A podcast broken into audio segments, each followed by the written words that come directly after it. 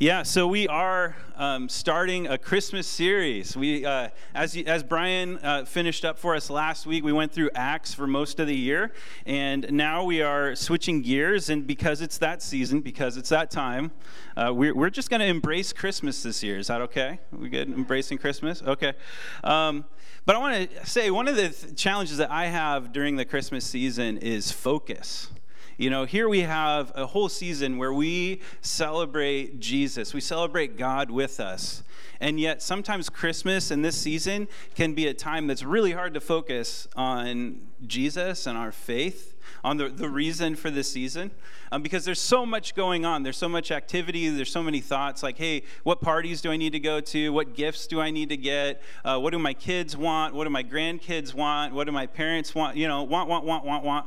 And, and we can get so like inundated with that. Um, Christmas can also be a hard season if you've experienced loss or, or, or grief or anything like that. It can be a hard season um, where maybe other people are celebrating and, and you, you're feeling lonely or, um, or feeling some grief, missing someone. Um, but whatever your season looks like this year, my hope for us this Christmas is that we would, we would grow in Christ even during this Christmas season, that, yes, it's a time to celebrate, it's a time to be with family, it's a time to be with friends, but it's also an opportunity to, to focus on our hope, Christ, that we celebrate during this season and grow. And so, my invitation for you is to not just get wrapped up in all of the external things, but focus on Christ and what He's doing and what He wants to do in your life. And um, so, over the next few weeks, we're going to focus on one really simple but really important promise of Scripture, and it's the promise of with. One word, with. That God is with us. See, this, this word Emmanuel, it doesn't just show up once in Scripture, it shows up again and again and again. God says to all sorts of people in the Old Testament and New Testament, I am with you. Fear not, I am with you. Over and over and over again. It's a common thing that God continues to remind his people. And so the fact that Jesus is called Emmanuel, God with us, is not new, but it's like this Jesus is the. Um, the biggest example of God being with us, the biggest, the, the ultimate point of God being with us is Jesus, God in the flesh, here with us. God is dwelling with his people. And so we're going to look at that. And while we talk about this idea of God being with us, um, as we talk about this idea of God being with us, it's a simple truth, yet at the same time, there, it can be hard for us to believe, right? Like like Allison just shared, like there were there were moments where the you know you feel the the darkness and and and you have to hold on to to a promise even if you if you don't feel like God is with you or you feel lonely or abandoned. And sometimes we do get if you're on if I'm honest, I do get skeptical from time to time, right? And you probably do too. We all get skeptical.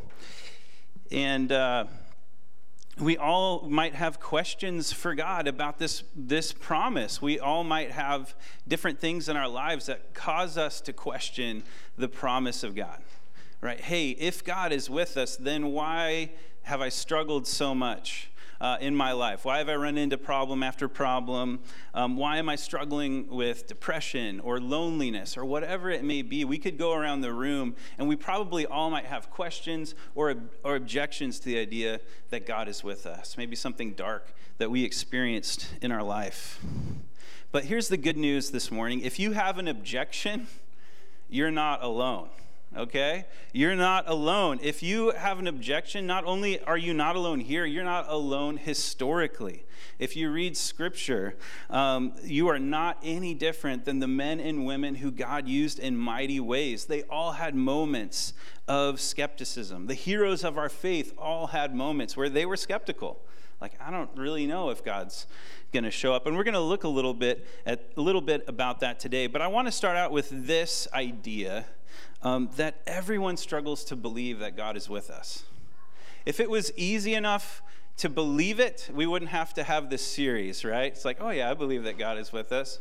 But how about in our moments of crisis and despair and loneliness? Do we believe then that God is actually with us? That's why God has to show up and remind his people again and again and again.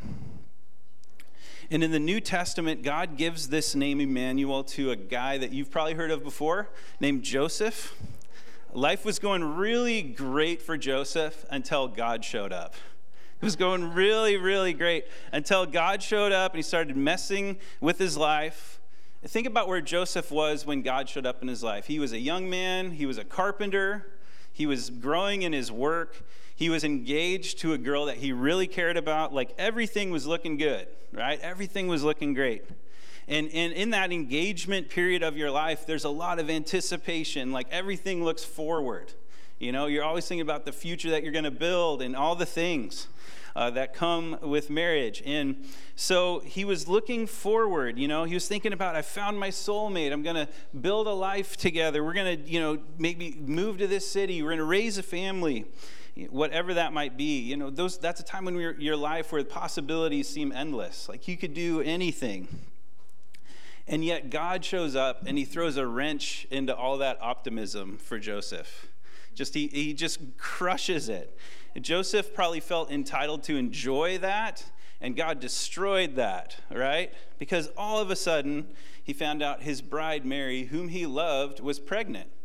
And minor detail, it wasn't his baby. That's kind of a big deal, right? Like, they, and, and he had like committed to her and they had stayed pure, and he's wondering, how could this happen? How could this happen?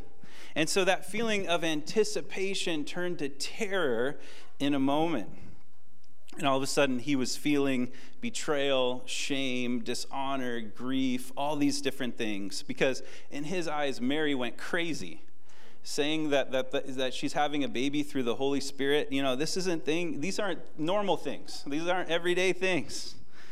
And so Joseph believed in God, but this was way outside of his ability to believe you know, way outside of his ability to believe. And so, what, where we find Joseph in Matthew, where we're going to read Matthew here in a minute, is he's in a fragile mental and emotional state.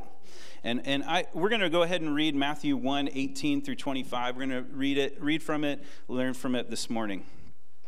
So it says this in verse 18 Now the birth of Jesus Christ took place this way.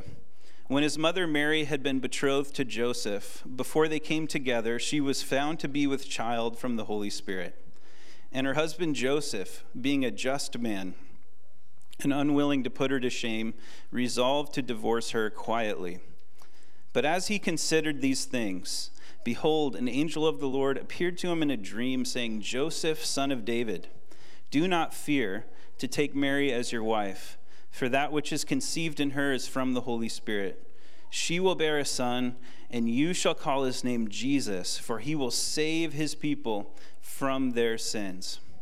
All this took place to fulfill what the Lord had spoken by the prophet Behold, the virgin shall conceive and bear a son, and they shall call his name Emmanuel, which means God with us. When Joseph woke from sleep, he did as the angel of the Lord commanded him. He took his wife, but knew her not until she had given birth to a son, and he called his name Jesus.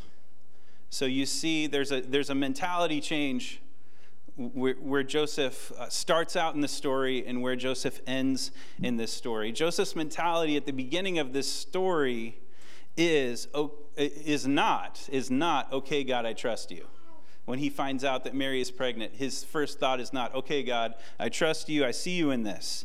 Joseph's mentality at the beginning of this story is, I'm on my own to figure this out. I'm on my own to figure this out. Uh, so I'm going to I'm going to do things the best way that I know how to do things. And I'm just going to divorce her quietly what that was is it, it, was important that it was quiet because if a woman was found in adultery at that time, she could be stoned to death. So he's like, I'm just going to divorce her quietly. She can go live with her parents, and I'm just going to start my life over. I'm just going to, you know, try to try to start things over. I'm not going to make a scene.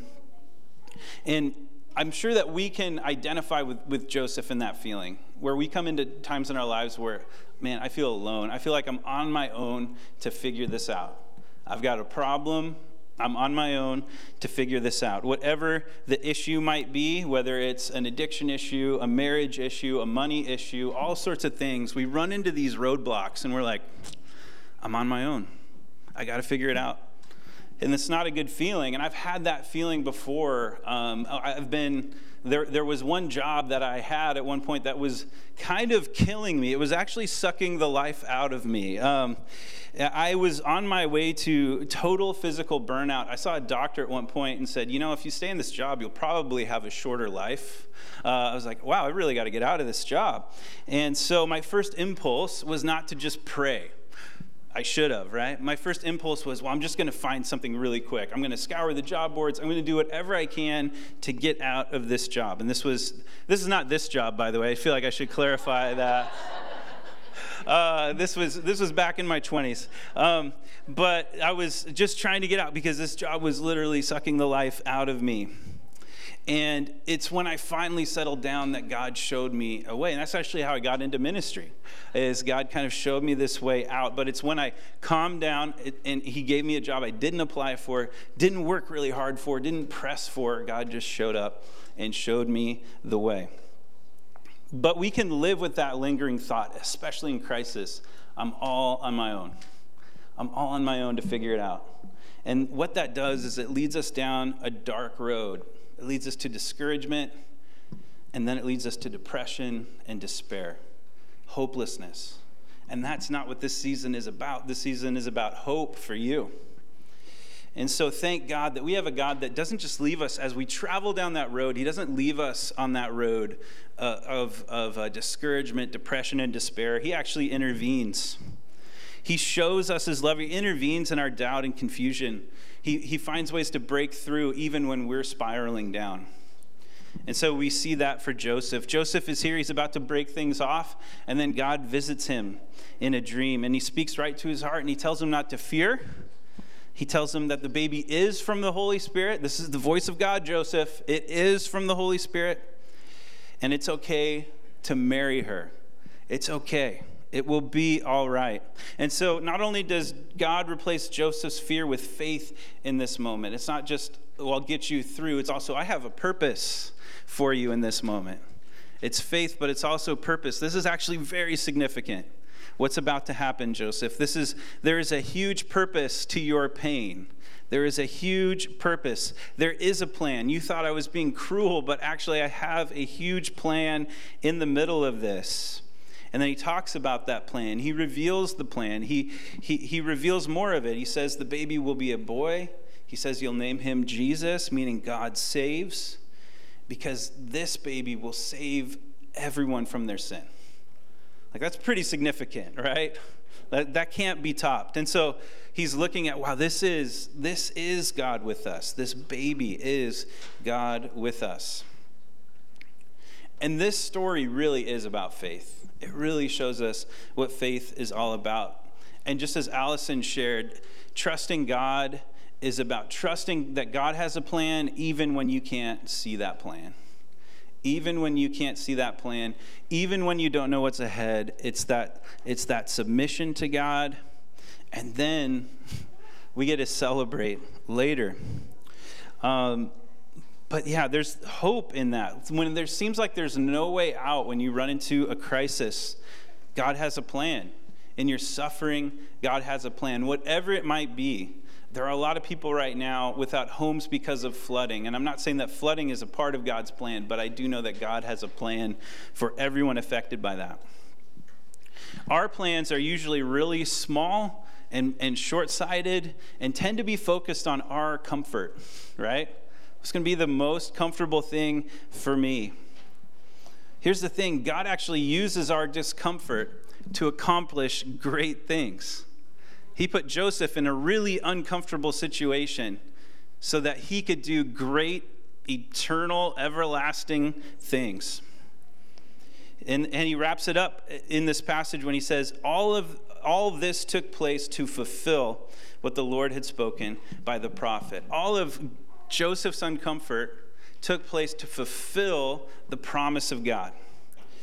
So while Joseph was in a place where he was inconvenienced, where he was uncomfortable, that was how God chose to introduce Jesus to the world through that. I was just wondering this week what if we were more okay with temporary discomfort, right? What if we were more okay with temporary discomfort? What might God do through us? What lives might we touch? Uh, who, who could be changed if we were okay with being a little uncomfortable? Like asking a stranger if you can pray for them, if you're seeing they're having a hard time. Like choosing to listen to someone who's really struggling, really having a hard time, even if you feel like you don't have enough time to offer. Or maybe just having a conversation with someone who's wandering away from God if you're okay with being discomfortable, uh, discomfortable, that's a new word for you, by the way. discomfortable. Um, uncomfortable. If you're okay with that, God might lead you to a place where you're humbled, even humiliated. God might lead you to some awkward situations. God might lead you to a place where some people are upset. But God may have a huge plan in that. God may have a huge plan and purpose in that discomfort.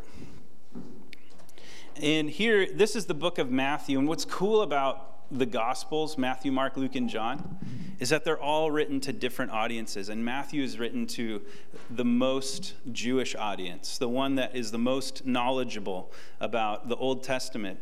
And so he starts, Matthew starts with this promise and this callback to Emmanuel, God with us, which comes from Isaiah 7.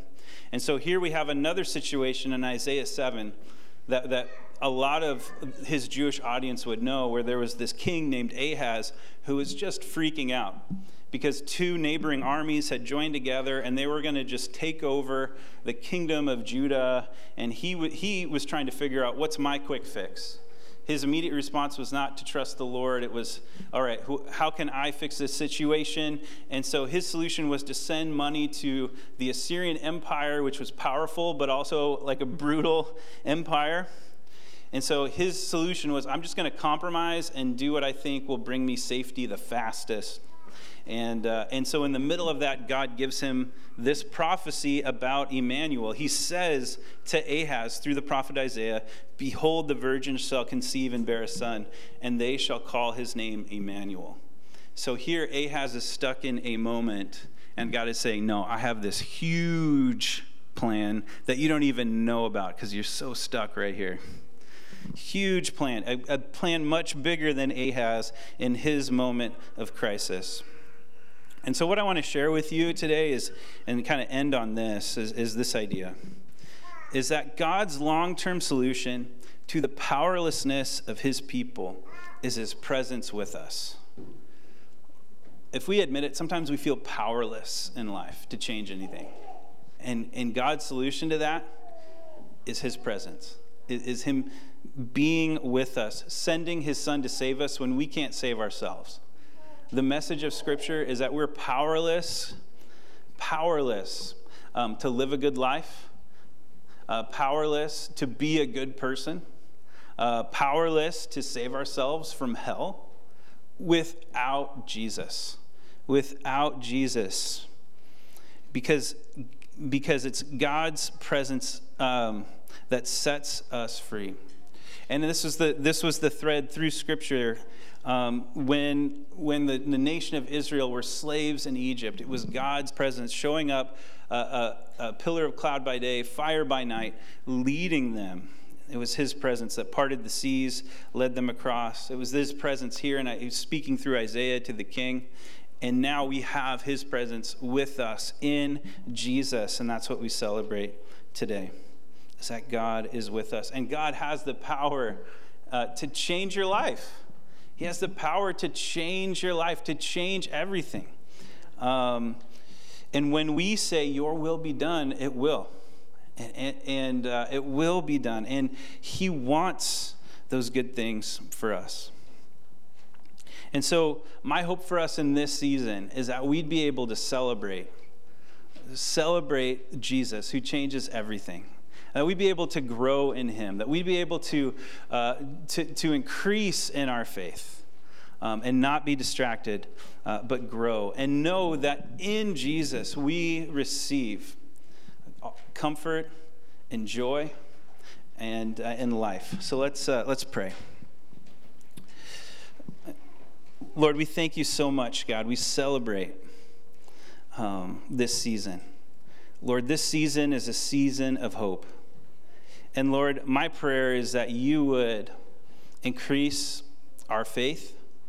Lord, that you would show us who you are. Jesus, the light of the world. God, a light that came down into darkness. Lord, and showed us how to live, showed us who we are, showed us who God is. And so, Lord, I pray that as we continue uh, in this season, that we would know even more how much you are with us and how much you desire to be with us, that you love us, that you want to be with us. This isn't, this isn't an obligation. This is, this is a with that is like a loving father wanting to be with his kids and connect with his kids. And so, Lord, I pray that you would increase our faith. Lord, I pray that you would increase our boldness, um, God, and, and, our strength. We celebrate the miracle uh, that you've done right in our midst, God. And Lord, we look forward to more. I pray that each life in here, there would be a miracle story, God, uh, of, of you coming through, of faith, God, and of blessing, God, of peace, of joy, of endurance. God, we are, uh, we are thankful and grateful in Jesus' name. Amen.